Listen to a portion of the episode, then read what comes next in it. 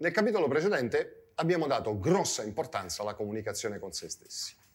Perché? Perché è così importante comunicare bene con se stessi per poter comunicare bene con gli altri? Pensate a quante volte il vostro stato d'animo ha influenzato la vostra comunicazione con gli altri. Pensate a quante volte il fatto di essere tesi, arrabbiati, non in pace con noi stessi ci ha impedito di comunicare in maniera efficace con gli altri o magari addirittura quante volte il nostro stato d'animo, condizionando la nostra mappa del mondo, ci abbia fatto percepire gli altri come persone a noi contrarie o come persone antipatiche e quindi condizionando fortemente la nostra capacità di relazione con loro. Anche qui facciamo un esempio per rendere bene l'idea. Pensate ad una scena di questo tipo. Un uomo con la sua macchina nuova, immacolata, a cui tiene quasi più della sua vita, prima di andare in ufficio, viene tamponato arriva in ufficio. La sua collega lo saluta con un gran bel sorriso. Buongiorno! E lui risponde, ma quale buona giornata? Non c'è niente di buono in una giornata come questa. Entra nel suo ufficio e sbatte la porta. Da cosa è stata condizionata la relazione in questo caso? Dal fatto in se stesso?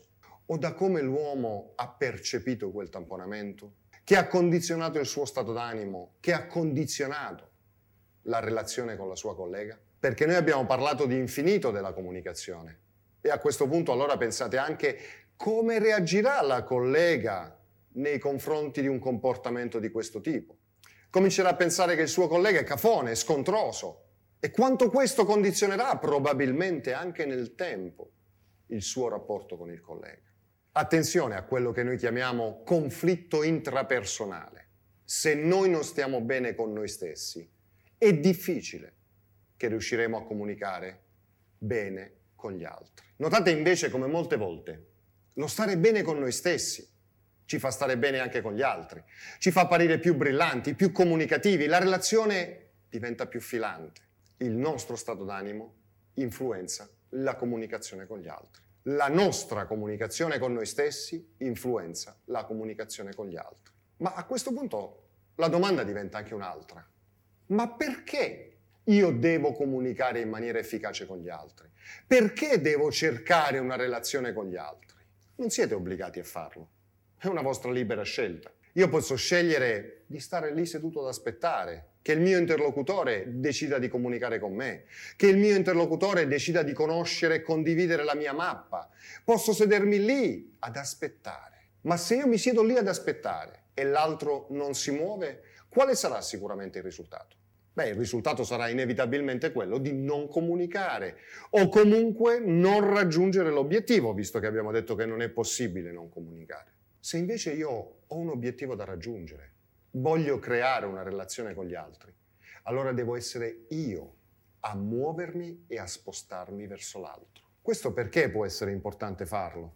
Perché comunque spostarsi nei confronti dell'altro, andare a conoscere una mappa diversa, beh, sicuramente mi arricchisce, sicuramente mi porta a crescere, sicuramente innesca in me un processo di apertura.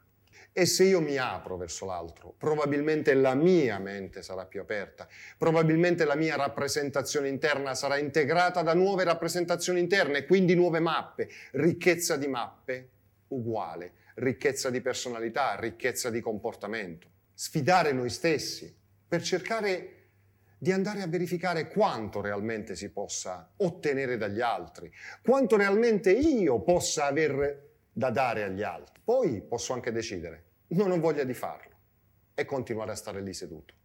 Oppure alzarmi e cercare di conoscere la mappa degli altri. Più conosco la mappa degli altri, più arricchisco la mia mappa, più sono in grado di mettere in atto quello che poi è il principio fondamentale per una comunicazione efficace e qui stiamo parlando di flessibilità. Se io ho una sola mappa del mondo, posso cambiare la mia rappresentazione? No, non ho scelta.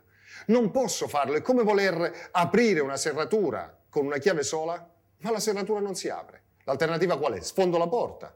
Oppure cerco altre chiavi. Ma per cercare altre chiavi, uscendo fuori di metafora, devo essere in grado di avere delle mappe diverse, di avere delle risorse diverse a cui fare riferimento. Se ne ho una sola proverò ad applicare sempre quella, costantemente quella. Ci saranno dei casi in cui riuscirò ad ottenere il mio obiettivo e casi in cui non riuscirò ad ottenere il mio obiettivo. Ma se io invece riesco ad arricchire la mia mappa, quindi comunque a fare un mazzo di chiavi con tante chiavi che possono aprire diverse porte, qualunque porta mi si parerà davanti, io sarò in grado di aprirla. Qualunque serratura, per quanto complicata possa essere, io riuscirò ad aprirla e non dovrò, come a volte accade, cercare di sfondare una porta. Flessibilità, chiavi per aprire le porte. Perché tutto questo? E qui inseriamo un'altra parola chiave, condivisione. Che significa condividere? Condividere significa mettere in comune e fa parte dell'essere umano. L'essere umano è un animale sociale. L'essere umano non nasce per vivere in isolamento. Condividere arricchisce, condividere mi dà forza, condividere mi può far trovare appoggio nel momento in cui ne dovessi avere bisogno. Condividere mi dà delle chance in più. Nel mondo aziendale oggi si parla tanto di team. Che significa team? Team significa squadra. E una squadra è forte quando ogni componente della squadra può dare il suo contributo. È così che la squadra diventa più forte. Nel momento in cui io individuo cerco di fare tutto da solo, avrò le mie forze, che possono essere funzionali o no rispetto all'obiettivo, ma potrebbero anche mancarmi le forze per raggiungere il mio obiettivo. E allora se posso condividere con qualcuno, probabilmente le forze degli altri, le capacità degli altri si sommeranno alle mie. Ed ecco qui che io diventerò più forte, io diventerò più capace. Io potrò raggiungere più facilmente i miei obiettivi, che possono essere di successo, possono essere di carriera. Non è quello importante. L'importante è comprendere che più riesco a condividere, più le persone saranno disposte a condividere con me. E questo reciproco scambio non potrà fare nient'altro che farci crescere costantemente un pochino di più.